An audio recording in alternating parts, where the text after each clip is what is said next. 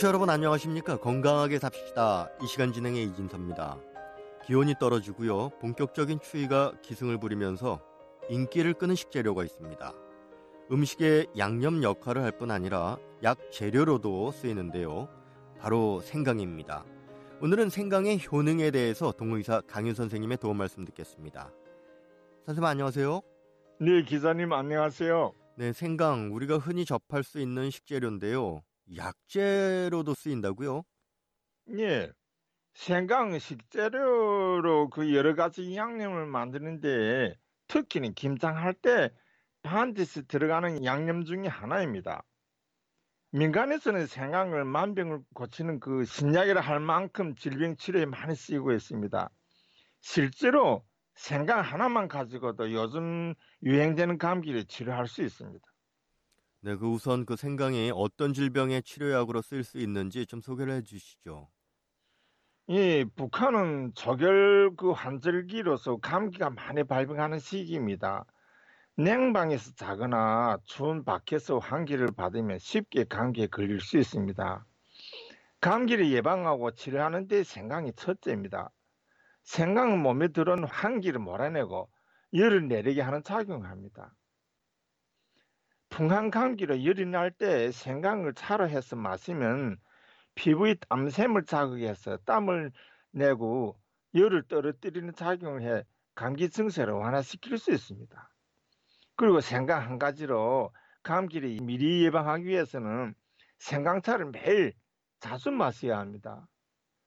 생강차를 만들려면 생강 10개 썰어서 햇빛에 말렸다가 뜨거운 물 100ml에 마른 생강 10g, 백설탕 50g을 넣고 잘 우러나게 한 후 한 번에 마십니다. 생강차를 마실 때는 더운 물을 자주 마셔야 합니다.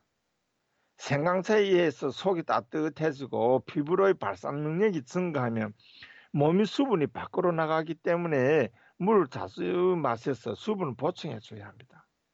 네, 생강이 그 감기에 좋다고 하셨는데요. 그 밖에 또 어떤 질병에 좋은가요?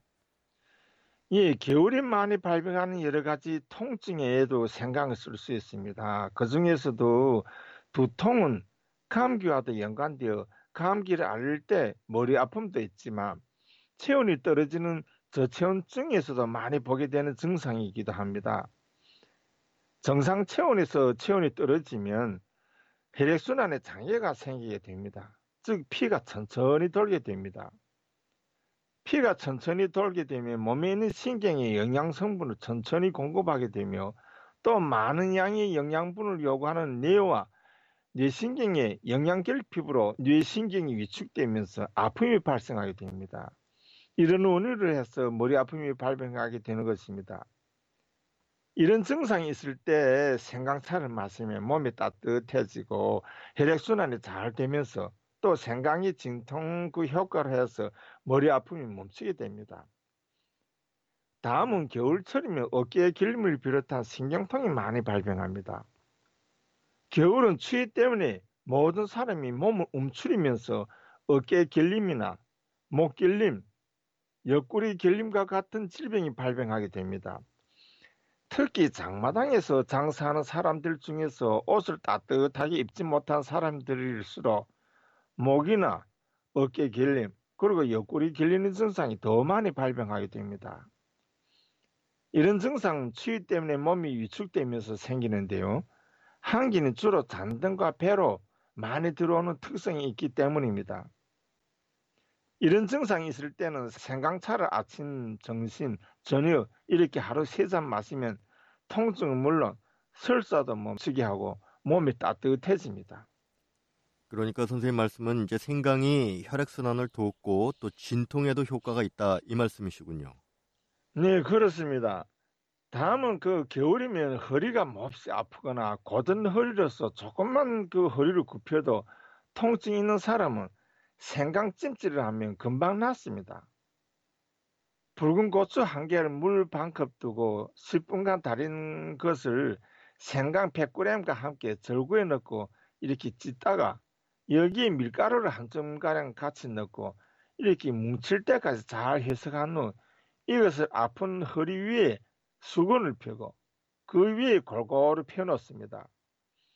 고추와 생강은 혈관을 확장시키는 효과와 어혈을 해쳐지게 하는 효과, 아픔을 멈추게 하는 효과를 나타내면서 아픈 허리가 금방 나아지게 하는 것입니다. 맨살에 놓으면 살가죽에 수포가 생기기 때문에 반드시 수건이나 가재천을 몇금 놓고 그 위에 고추 생강찜질을 하여야 합니다. 만약 사용 도중 자극이 심하면 수건을 들어주어서 피부에 상처가 나지 않게 해야 합니다. 이 배탈 환자나 여성에게 생강이 좋은 이유는 뭡니까?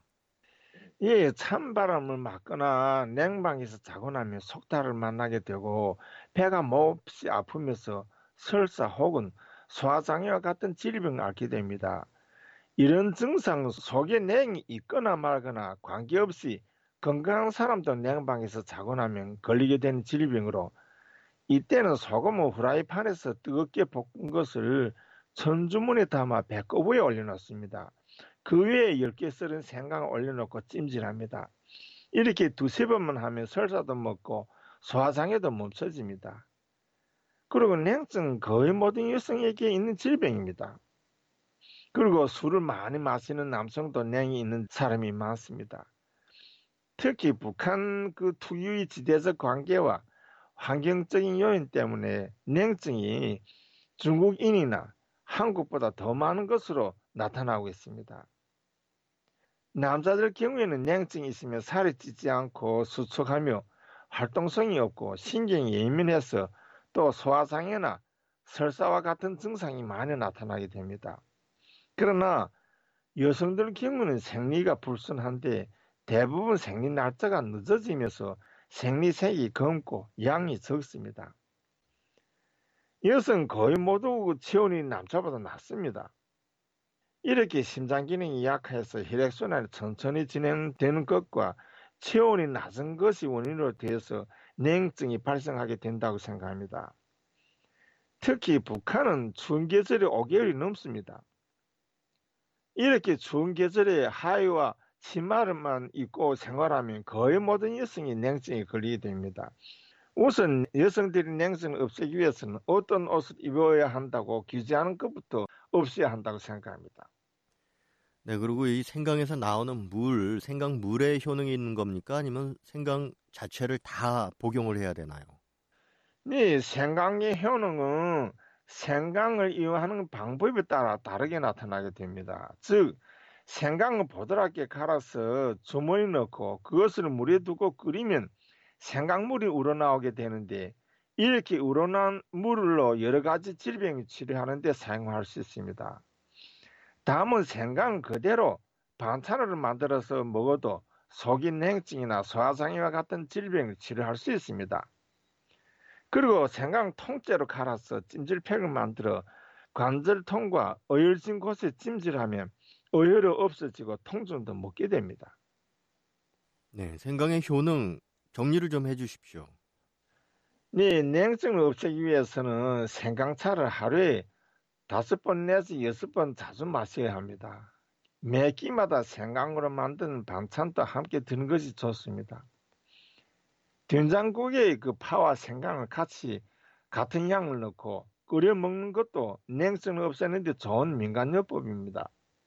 그리고 술을 많이 마셔서 속이 냉이 있는 사람은 자기 전에 소주 반컵에 간 생강 10g을 해석해서 한 번에 마시고 취침합니다.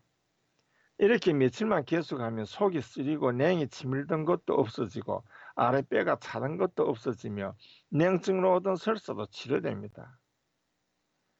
생강이 만병을 낫게 하는 효능을 가지고 있고 또 사용해서 부작용이 있다고 보고된 것은 없지만 모든 사람에게 이야기되는 것은 아닙니다. 체온이 높은 사람, 즉 체온이 39도씩 되는 사람, 생강을 먹으면 얼굴이 빨갛게 상게 되는 사람, 그리고 생강차나 생강을 먹으면 맥박이 90 이상 뛰는 사람, 피부가 건조해지는 사람, 소변이 나오지 않거나 소변색이 붉으면서 입안이 마르고 혀가 건조해지는 사람은 생강을 사용하지 말아야 합니다. 다음 시간은 생강의 위험에 대해서 말씀드리겠습니다. 네, 선생님 오늘 말씀 감사합니다. 네, 감사합니다. 여러분 안녕히 계십시오. 건강하게 삽시다. 오늘은 생강의 효능에 대해 전해드렸습니다. 지금까지 도움 말씀에는 동의사 강유 선생님, 진행에는 저 이진섭입니다. 고맙습니다.